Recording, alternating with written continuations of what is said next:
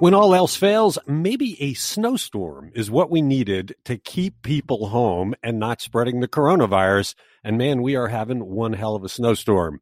It's this week in the CLE, the news podcast discussion from cleveland.com and the plain dealer.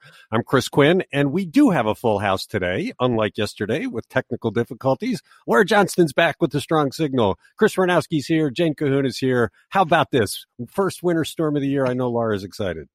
Woohoo! I'm hoping the ski hill will open soon. it's a miracle we're all here and that our power didn't go out.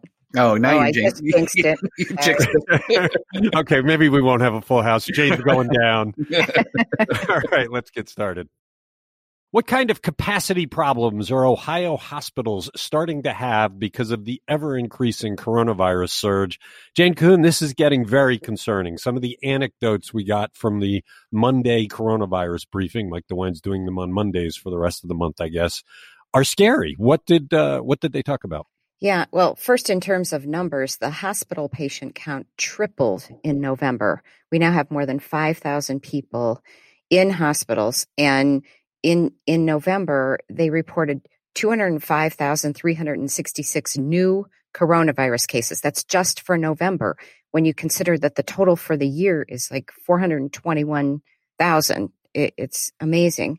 But there there is room at Ohio hospitals overall, but that's largely because of hospital efforts to limit the use of their beds by by other non-COVID patients. Um, so, so there is there is still a vacancy rate overall, but you know, some hospitals their ICUs are getting overcrowded, especially the smaller ones. They the hospital folks told stories of continuing to have to uh, borrow ventilators, you know, between hospitals. And there was one case where an unnamed hospital borrowed a refrigerated truck to store bodies of patients. And that's up died. here, right? That's, that's, that's somewhere, uh, somewhere mm, northern Ohio. It might be northern Ohio, yeah, but um, they didn't say which which one it was. But but you're right. Some of those personal stories were they were the most compelling things. They had several nurses on, and they just were really passionate in saying, you know, they wish people who were doubters about the seriousness of this virus. They they wish that they could join them in their units or or they could wear a GoPro so that people could see like the fear and the pain and the suffering by patients and how quickly some of them are deteriorating. Even young and otherwise healthy people who they said were just succumbing to this. And they they also described the physical and the emotional toll this is taking on them you know, they've had to provide not only care, medical care, but but comfort to these suffering patients whose families are not allowed to visit them and hold their hands. And one of them said she expected healthcare workers to to suffer from post traumatic stress following the the pandemic. So it was just, as I said, the one said, "Yeah, I wish people could come in here and see this," but on the other hand, I I don't want anybody to witness what what we have to witness now. Well, it was it was more of what our reporter Julie Washington did with her series that ran over the four day five days of Thanksgiving weekend, where she the the front lines of COVID and and nurses and others, and you're starting to see more and more stories like this, more and more stories by people who doubted COVID, who then get it and say, I'm a believer.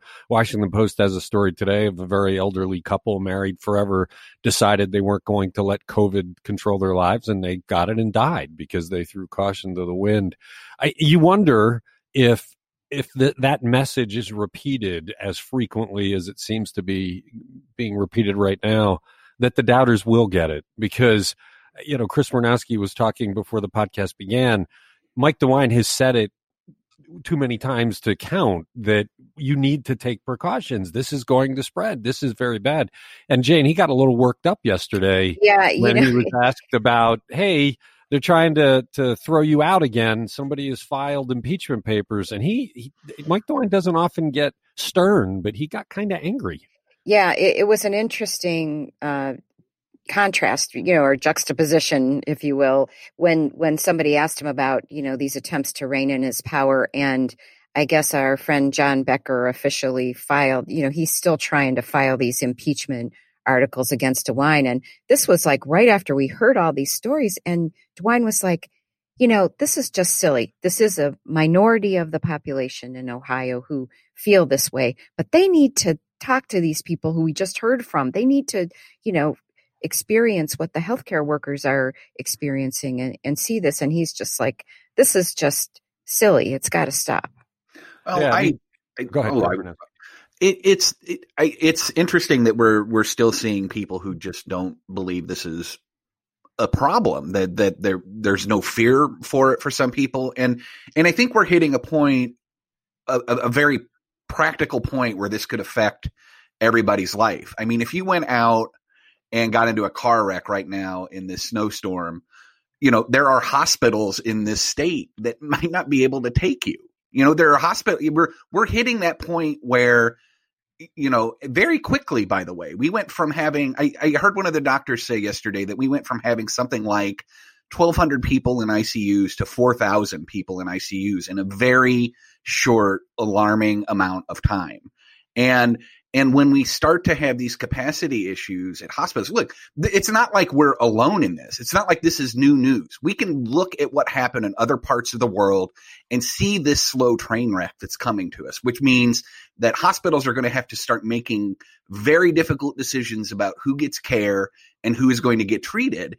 And what's going to happen is, is that people who have things like heart attacks and people who have things like other uh, medical emergencies are going to be at risk of of just not being able to get care at a hospital. And that's terrifying. You know it, it's forget about the coronavirus. If you have other health problems if you manage to skirt the coronavirus but you have something else wrong with you health wise you might be at risk of, of of getting lower quality care or not having access to care. And that's right, gonna, I, I think that's what people aren't thinking about is that this goes beyond just you. This goes just beyond your health, but it also goes beyond the coronavirus. This is this is starting to sort of get to the point where it affects other parts of our healthcare system. And, you know, we're starting to see them yeah. slowly pull back on surgeries and things like that. It's alarming and, and people need to take it serious. And and frankly, it's nice to see DeWine stop coddling these people. You know, it's time to stop acting like children. And and it's beyond that time. We're months beyond the time that people need yeah. to grow the heck okay. up. All right, you're listening to this week in the CLE. Who would be eligible for the $2 million in mortgage assistance that the Cuyahoga County Council looks likely to approve as a pandemic aid? Chris, this is Armond Budish and the County Council trying to use up all that federal money that they got before the deadline of December 30th, which is a stupid deadline. And a lot of politicians are coming out trying to get the Trump administration to change it, but so far not. So they're in a rush to get the money used. Right. This is some money that the county got from the Housing and Urban Development Agency. And if approved by the full council, they're going to provide uh, $2 million worth of mortgage assistance and financial counseling for homeowners that have fallen behind on payments due to the coronavirus. I think their their plan is to help about 800 households, which roughly comes out to about $2,500 in assistance. They're also going to give 200,000 of this money to three nonprofit organizations that are going to administrate the the background check portion of of this uh, process. So to qualify, I think you would have to be a moderate to low income family of four that has an income, uh, let's see, I think at or below about $60,000 a year. So you know, this is some good news for for people who who do need some relief. But you're right; it's it's they've put this this clock on it that has to be, you know, that they have to sort of meet by December 31st. So, you know, they just have to commit it, right? Because right, you can't right, get yeah. the one until the first of the year, but they have to right. uh, allocate it. Yeah, let, let me ask you this: the story had a list of suburbs, not a long list, that are mm-hmm. not eligible. One was Hunting Valley, and you know nobody in Hunting Valley is going to meet those income requirements. but but there were a bunch. So you, I think Euclid, Lakewood, that were not eligible. Why weren't they eligible? There's Brecksville, East Cleveland, Euclid, Cleveland, uh, Hunting Valley, Lakewood, and Parma. Um, I don't know that the story really explains why.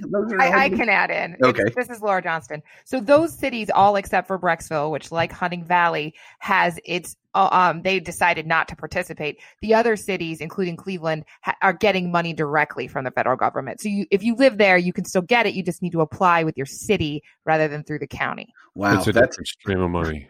well, but it's also like again, so complicated a little bit for you, right? I mean, they've turned this into a confusing bureaucratic mess, you know, and and they're paying nonprofits two hundred thousand dollars, which could go to other, you know, it, okay, I mean, but help but, eighty other homeowners at that rate. If I live in Lakewood, would I rather apply through the county government, which been more screwed up, or my own government? I kind of think that Lakewood people might be in better shape. You're listening to This Week in the CLE.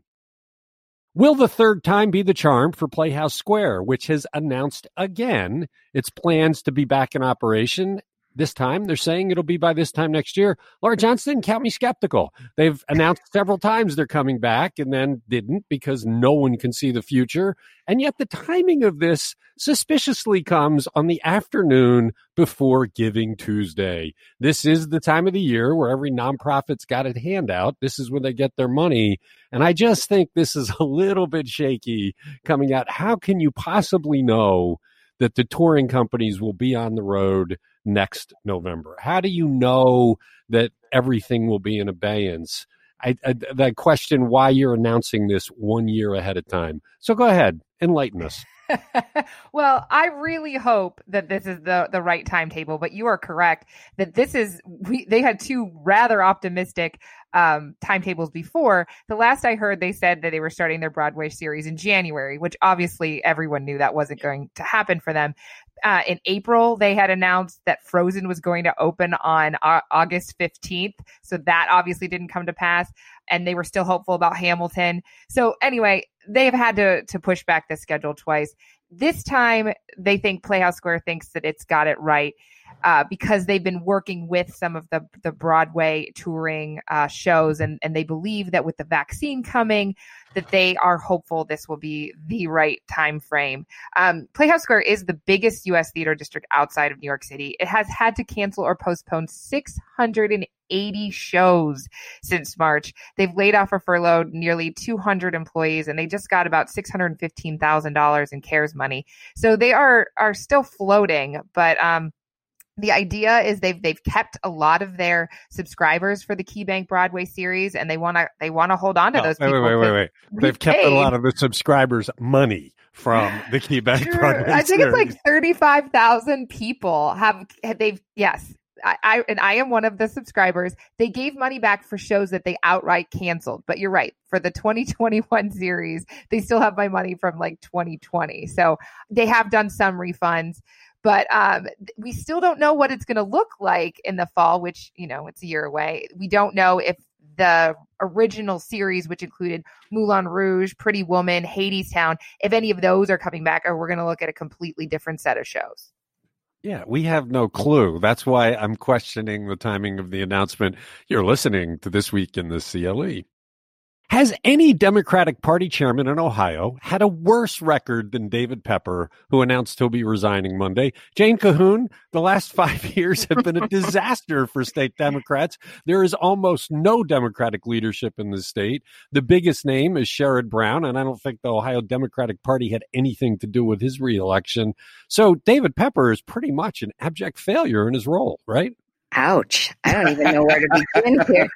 I mean, there certainly have been other periods before Pepper's time where Republicans have dominated, uh, especially in the governor's office. Like just, just consider back to, uh, probably before anybody remembers in 1994 when George Voinovich was governor and he was running for reelection and his poor Democratic opponent, Rob Burch, famously got a quarter of the vote against him. So there yeah, but George been... Voinovich would be counted as a liberal today, man. By today's yeah, you that that's good point. Good point. And I guess that's ancient history. But uh, you know, Pepper started after John Kasich was already in, in, office. So he had a challenging job to try to break that lock that Republicans have had on state offices over the past several years. But you're right. He's been the guy at the top during two solid Donald Trump victories in Ohio.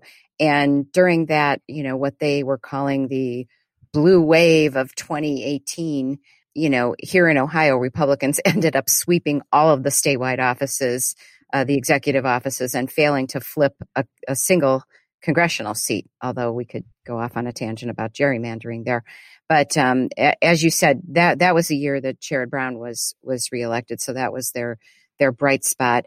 Um, and then this year, you know, we had this major Republican scandal with the feds blowing open what they said was the $60 million bribery scheme, the, the largest in state history. And it brought down the Republican Ohio House Speaker. But, you know, Republicans ended up solidifying their majorities in, the legislature. So anyway, you know, that was a departure from when they had the, the CoinGate scandal back in like 2005 when they the Democrats broke Republican rule and swept almost every office. So so those days are gone. But anyway, in in his resignation letter, Pepper he took the blame for the for the defeats and he credited the party staff for any of the successes, which which did include the election of a, of a few Democrats to the Ohio Supreme Court. Yeah, whose parties aren't listed on the ballot, so you right, right, that. right. But they did work on on their behalf, but they didn't capture a majority there. But interestingly, another the way Pepper put it, um, he thinks that you know even though Trump won Ohio, that that Ohio did contribute to Trump's overall loss because Trump was forced to spend money and resources here that he could have spent elsewhere, and they they kept him they kept him going here. So okay, he might that's, have a point about that. That's but, warp thinking. You know. I mean, that's really looking for some kind of silver lining. Look, the thing is, part of the role is to groom the future candidates of the party. We've talked about this repeatedly. There's almost nobody in the Democratic Party on the in the landscape for the future, except maybe Nan Whaley. I, I guess you could talk about Ryan, but but that's the bench is empty, and so where you, you would have thought that Pepper, looking around, knowing that the bench is empty, he would have started working in some of the counties that have big Democratic presences and trying to work to identify the future candidates. We got nothing. There's nothing going on in Ohio for the Democrats. The Republicans rule, man. I'm going to be a smartass here and say maybe he's groomed himself because you know there's there's speculation that he could try to run against Rob Portman. He's already run statewide twice for for auditor and for attorney general unsuccessfully, but well, anyway. if he runs against Rob Portman, then I I know we'll be calling Portman in two years senator. I just don't see, I don't see that happening. I mean, he, he what, what do you do after five years of complete ineptitude as the party chairman? You run for for statewide office and think you're going to win? You are cold. Yeah, well, it's been an interesting five years. You're listening to This Week in the CLE. Why are state and national groups getting involved in a federal court fight in Akron about the CDC's moratorium on evictions? Chris Ranowski, it was fascinating when the CDC put in the moratorium on evictions as a public health threat. And now you're seeing a lot of people get get involved in a lawsuit that seeks to overturn it. What's the story? Right. So this sort of this story is sort of illustrative of how we don't we don't think of you know homelessness and and things like that as a as a public health issue, but this sort of illustrates it pretty well.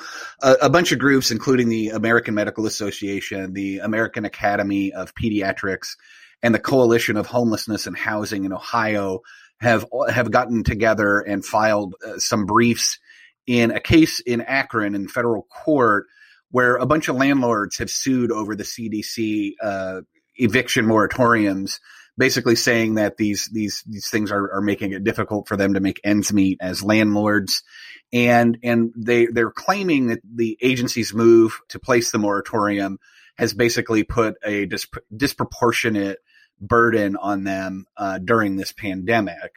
But what was fascinating is to sort of see the argument by these organizations that that by evicting people and throwing people out of their homes that you're putting them at higher risk of not only getting the virus but spreading it because a, a you know a lot of people will end up moving in with family members if they're thrown out of their own homes and what they're saying is that will generally increase the ability like those people's ability to to transmit or get the coronavirus so so it's it's it's an interesting way to sort of frame a public health issue in a way that we don't necessarily think about all the time. But why is it centered in Northeast Ohio? Why are we kind of the ground zero for this battle? Well, you know, I mean, you could make the case that they were district shopping. They were, you know, they, they found a, a, judge who might be sort of sympathetic to that. You know, John Adams has certainly a reputation for being, you know, unique in his approach to the law, if I want to be diplomatic about it. But, you know, I mean, it's, we're, I don't think we're alone in this. I, I, I don't know this for a fact, but I, my guess is that there are probably additional lawsuits filed uh, in this around the country. Okay. You're listening to This Week in the CLE. Why does Cleveland need to spend $16 million on the Five Mile Crib, that iconic structure that is actually only 3.5 miles from the shore, oddly named? Laura Johnston, it's just a big tunnel that sucks water in. Why does it need all that money? Well, okay, first I have to give you my fun fact. So it's 3.5 miles from the shoreline, but five miles from the Kirtland pump station, hence the name five mile crib and pushes that water to the Baldwin treatment plant, which is near University Circle. So this, this crib is actually started being built in 1896. It's the only uh, water intake in Cleveland that's above the water. So it's the one that gets uh, the elements and and you know the wind and the rain and obviously the waves and so we've got to make sure that it stays in good shape it's not falling apart or anything but the work about 16 million dollars would get it ready for the next 30 years so that we can keep our water intake strong. So they're going to rehabilitate major steel supporting beams that hold together the structure. They're going to improve the protective belt around inside the crib. Um, they're going to upgrade the building atop the structure and replace the solar panels that provide power. So have any of you guys actually seen the crib up close? No. Nope. No, oh, it's actually very cool. I got to sail around it.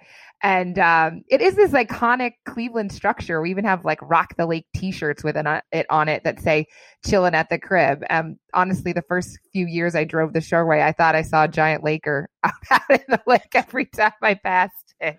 Do you are you're not allowed to like row up to it and stand on it, right? It's you should not go on it, no. But there are um there are races out to the crib, and I know boaters go out there. It gets really buggy at some points in the summer, but it's it is a you know, it's a spot in the lake that you can say, I'm going to get out there. And it's since it's 3.5 miles from shore, it's not a not an easy trip. I have never done it on a paddleboard.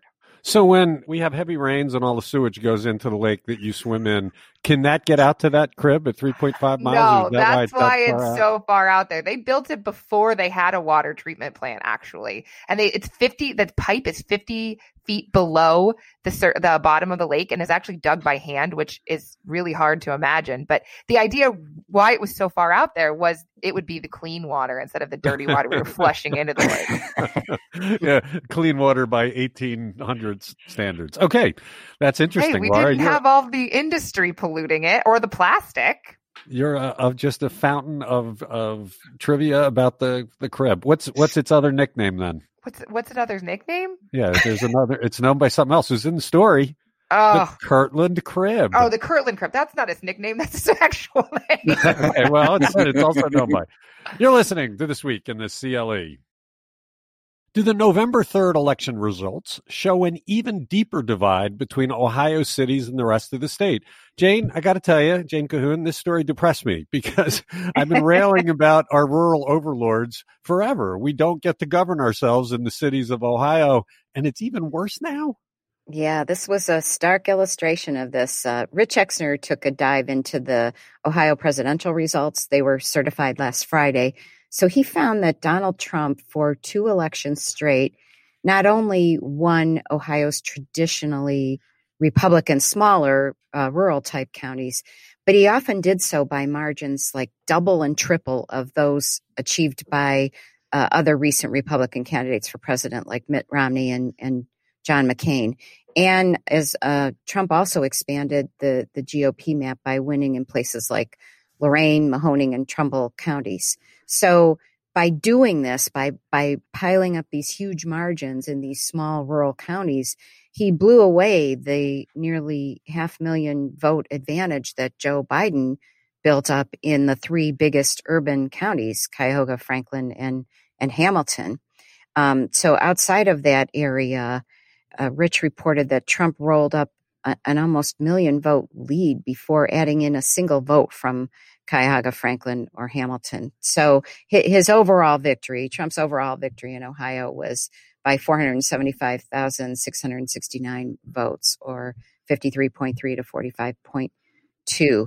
Um, and, and, this all happened even though it was a stronger performance by Democrats in some, in some of the um, urban areas than than in the past. Like Biden had bigger margins of victory than Hillary Clinton or Barack Obama uh, in in the three biggest counties. So there you have it. It's it's a big divide. Yeah, and uh, uh, the overlords get stronger and uh, the city leaders get weaker. This does not bode well for the next decade. You're listening to This Week in the CLE, the news podcast discussion from Cleveland.com and the Plain Dealer we may as well talk about this because it's all anybody else is going to be talking about. How much snow are we likely to see this week? And is this an omen of an ugly winter? Chris Vernansky, I've seen some stuff that says that there's an El Nino, La Nina, El Nino, something brewing that could mean we get a lot of moisture this year. This is a bad storm. Yeah, talk about a, a big first storm. Uh, I, I don't know how much you guys have outside of your houses, but I, I think we have about six to eight inches here uh, in Bay where I'm staying right now. Uh, but we're anticipated to get up to 18 inches in some places, uh, 8 to 12 in, in most. But I think some of the uh, the places that get impacted by lake effect are, are looking at more 18 and close to 20 inches of snow. So we did have some flight cancellations already where there, we're already experiencing power outages. Thankfully, not at any of our homes right now. So you know, it's it's uh it's it's this does not bode well for the rest of the winter, but maybe this will keep people home and you know out of the uh you know out of making careless uh, socializing decisions during during the middle of this pandemic, which is supposed to get, you know, just uh, worse throughout the winter. Maybe this is just the convenience of my memory blocking it because it's painful, but I can't remember the last time we had a 12 inch snowstorm. Is anybody else? Laura, you're a big ski person, so you would know. When's the last time we got dumped on like this? Not for the last couple years that I can remember and definitely not this early in the season because usually we're like crossing our fingers. And maybe like five years ago, we op- the ski hills opened right after Thanksgiving. wait, wait, wait, um, wait, wait. None of us are crossing our fingers except I you. we would rather not have this. I'm sorry.